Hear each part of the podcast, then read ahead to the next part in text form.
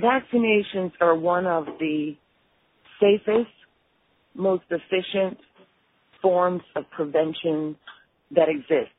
Not only safe and efficient for individual health, but for public health.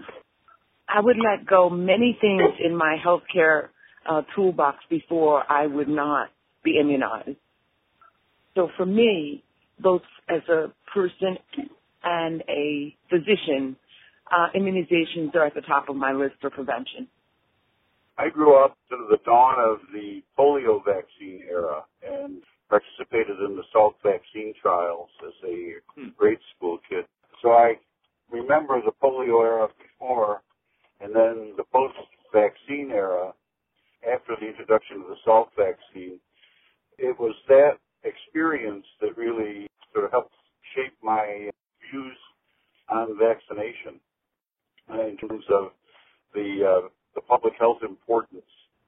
That was a major public health event in the world and certainly something that affected me personally. Uh, the other thing is that over the years I uh, I recommended vaccines and vaccinated thousands of patients so that my observations are it's a very wise investment when you weigh the risk versus the benefit. My vaccine program for seniors in the African American community, there's a lot of issues with vaccines in the older population. And where I worked in Bedford Stuyvesant, I had over 90% immunization rate in my seniors with flu vaccine and pneumococcal vaccine. It took a while. It took education. It took a lot of handholding. It took my explaining one on one, even though I had videos. But in the end, when all of it was done, I had over a 90% immunization rate with my seniors on mm-hmm. flu vaccine and pneumococcal vaccine. And I think that a solid doctor-patient relationship with a little education can help overcome any reluctance in most people, overcome their reluctance to being vaccinated. I think the whole prevention effort being put forth by the Affordable Care Act will make it easier for patients to be vaccinated. The absence of cost is really an important factor for people to be vaccinated. I think there'll be an increased demand if we all do a good enough job because the vaccine cost is included as a part of the visit, I think it opens up, it opens the door so that vaccines are more accessible to adults. It also focuses on adult vaccination in a way that we haven't really talked about before. Most of the time we talk about childhood vaccination schedules and adults are sometimes not addressed in the same way and I think that what this does is also puts the uh, focus on adult vaccination. So I see it as, as an awareness activity under the Affordable Care Act, as well as an access activity. I think it needs to be packaged that way. There are many other age appropriate prevention that need to be addressed. When you're doing the prevention issue, you say, uh, come for your prevention visit, and then the vaccine doesn't stand out as something that's strange or apart, but it's part of a prevention package. I think that vaccines are important not only for people in general, but I think it takes on an extra importance when you're in a cosmopolitan state like New York. I think that we have exposures all the time to people from everywhere. And so to the extent that there's a vaccine to prevent it, we should use it. Yeah, absolutely. New York City certainly is a gateway. We also have international students who are uh, coming in to Rochester, to New York City and, and elsewhere in the state, so that it's possible that susceptible people throughout the state who are unvaccinated are susceptible to a variety of vaccine preventable illnesses. We've certainly seen this most recently with measles in various parts of the state outside New York City. And uh, some of those cases have been in uh, both hospitals and on college campuses. We're only a plane ride away uh, from measles. I mean, people flying into the U.S. from or into New York. We're talking about now from all over the world. We have to be vigilant about having the population vaccinated against all preventable diseases. we'd have to make sure that we have the population entirely ready for all of these communicable diseases. And I know it's difficult to say, but there are many places outside of the United States, but there are many places outside of the United States where the vaccine programs are not mandatory or they're not enforced. We get many people coming into the U.S. that have not been vaccinated. So we have to be vigilant to make sure that our population is already covered and that we have herd immunity. A time honored public health strategy. Herd immunity is the situation in which large numbers of people are vaccinated and as a result of that protect those who are either not yet vaccinated or unvaccinated. That in order to protect unvaccinated people, you need large numbers of uh, the population who are vaccinated against that disease, and that's in excess of 95%. So we're talking about large numbers of people need to be vaccinated, and when the numbers of vaccinated people fall below that 95% line, then people become susceptible and herd immunity really doesn't apply any longer. Well, college age student is sort of the bridge, I think, between the, the childhood vaccine initiative and the older adults. And certainly when people are living in close proximity and interacting regularly, the risks uh, begin to change and you tend to see more transmission taking place more easily or more regularly. And I think college campuses are good examples of this. Military uh, recruits being another, and older adults, uh, closed facilities such as uh, nursing homes and the like. The other thing that this points out is that a perception issue in terms of how we perceive various diseases. For example, pertussis or whooping cough is considered by most people to be a childhood illness. But in fact, immunity wanes over time, and uh, there's a uh, vaccine preparation for adults that that covers pertussis. And in fact, unimmunized adults do get pertussis. We've seen it in uh, adults uh, in the community as well as outbreaks in hospitals. So some of these uh, illnesses that we think are really limited to childhood are in fact very much uh, adult illnesses, pertussis being one, measles probably another. And chickenpox in a different form in adults. So the immunity wanes and adults need to get their zoster immunizations.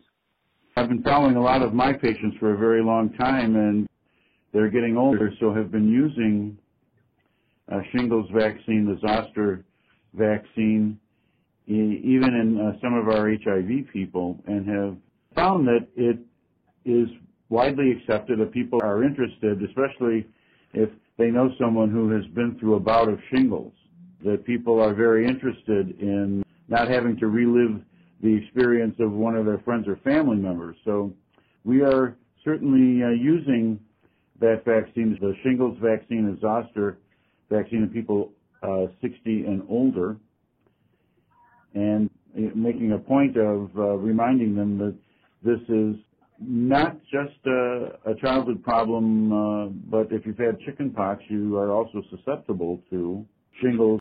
The other thing is there are many adults in this country who have not had chickenpox. And there are many, many people from places where getting the chickenpox, the varicella vaccine is not routine. So there are many adults who need to get immunized. Vaccines are not just for children. I don't know if that's been used, mm. but it would be mm-hmm. interesting way of framing it because people think of immunization as primarily for children. if not And for the uninitiated, the undereducated, and many of the people that we need to address, they definitely think of immunizations as something just for children. I had books back in the old days when people didn't use computers, and many people still don't, especially many seniors, where I had them keep records of everything they did. I said, you go from place to place and you need to have your own medical record of these important dates. And so I had little books that was called a passport to health and had people keep a record of their important dates of their preventive services and when they need to be done. I always said you keep your driver's license, you keep this, you keep that, you keep your credit cards. Is there anything more important than keeping a record of when you've had your immunization? Just like we do for children. And so that's what I encourage my patients to do. The electronic health record, that's a big part of the Affordable Care Act, will also help people keep track of their vaccination history, but also be aware that there are a couple relatively new things to consider, and that would be uh, the uh, newest version of the adult pertussis, it's updating pneumonia or pneumococcal vaccines, staying in touch with regular checkups to make sure that these things become a part of your routine health care. And many doctors now can just print out what preventive care you've had because they have it right in their medical records and you should take a copy and keep it with your records. Some of my patients were snowbirds. I'd give them a copy of their EKG and a copy of their labs and a copy of their immunizations. And so I think that we help to engage the patient and make them an active part of the care when they themselves are keeping a part of their medical record. As physicians, we look at things from the big picture standpoint, that is, how various things uh, impact large numbers of people, and then also look at those same things in individual patients. So I think it's important to speak briefly to both of those, and I think my role is to help translate the science and the evidence uh, regarding vaccine safety and vaccine importance to my individual patients one at a time and help them understand the importance of that. When I talk to a patient about the science and what vaccines mean for large numbers of people, I'm also talking about that individual patient's uh, and what I think is is best in my judgment for for that one patient. So it's uh, it's really a one person at a time, and we're really focusing on the individual because each patient is just a little bit different.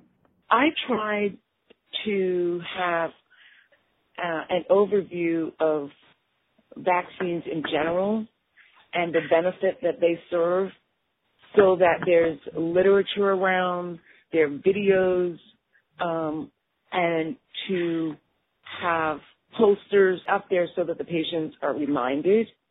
Then I offer the patient the vaccine and say, this is, this, is with patients with whom you've had a long-term relationship. Most of the time, you don't even have to offer because they know it's flu season or it's about to be flu season and that you are supposed to get your flu vaccine. But for those people who are hesitant to get it, then I put, I give them reading material and I also say, I want you to read this and then we come in and we'll discuss it because I've already taken my flu vaccine for the season and then I say, I wouldn't offer it to you unless it was something that was in your best interest. Just like I took it for me, I want you to have it for your protection. And I explain the risk and benefits and all of that to those people who don't get it immediately that this is a quote in that list of preventive measures. But I have, in addition to the passport to health, the information that's age appropriate and the sort of checklist, you know, your pap smear is due, your colonoscopy is due, your vaccine is due, you had your pneumococcal, you just need a flu vaccine, you need a zoster vaccine. So it's just put in a package. I try not to separate out vaccines because I think it puts emphasis on them rather than a prevention package. I've always found that that worked best to uh, try and include it as part of your prevention, oh, you're part of your overall prevention for which is age appropriate for you, and that seems to have worked best. The HPV vaccine really is a very important public health breakthrough because it prevents cancer. And I'm recommending it strongly for girls and young women through the age of 26 and uh, young boys and uh, young men through age 21. But I think it's really important here to focus on the big picture with HPV because it not only uh, prevents genital warts, but it prevents the genital warts that are associated with genital cancers in men and women. And that, I think, is really uh, the focus uh, of this disease and why it, it's so important and should be used. I think the HPV vaccine is an important breakthrough as part of an overall plan for STI, but not only STI prevention, but for uh, cancer prevention. And I think it should be part of the comprehensive plan for young women through the age of 26 and young men through the age of 21, but part of an overall plan of prevention. The issue is that for some people, when they get the HPV vaccine, they think it protects from all STIs, including HIV, and we have to find a way to make sure that it's communicated that it's specific for one one viral prevention for viral warts and not for everything. I used to have a list of the most important public health initiatives that have caused an increase in longevity, and one of them was vaccines. Not any of the many, many, many other interventions that we think of as medical treatments was on the list of top 10 things, but vaccines are. And I think that that's very strong evidence to put out there that vaccines are one of the most effective ways of helping a population, an individual and the population to remain healthy. And the other issue is that there's been one disease that we know about in the sort of the history of mankind that's been cured. There's not been a case of smallpox in the world since 1977. And that's because of an active vaccine program worldwide. And there's nothing else that we can point to in the history of medicine that's been that effective. And it's all due to a vaccine. So I think vaccines are really sort of at the top of the list of prevention for me, as I said at the beginning of the, of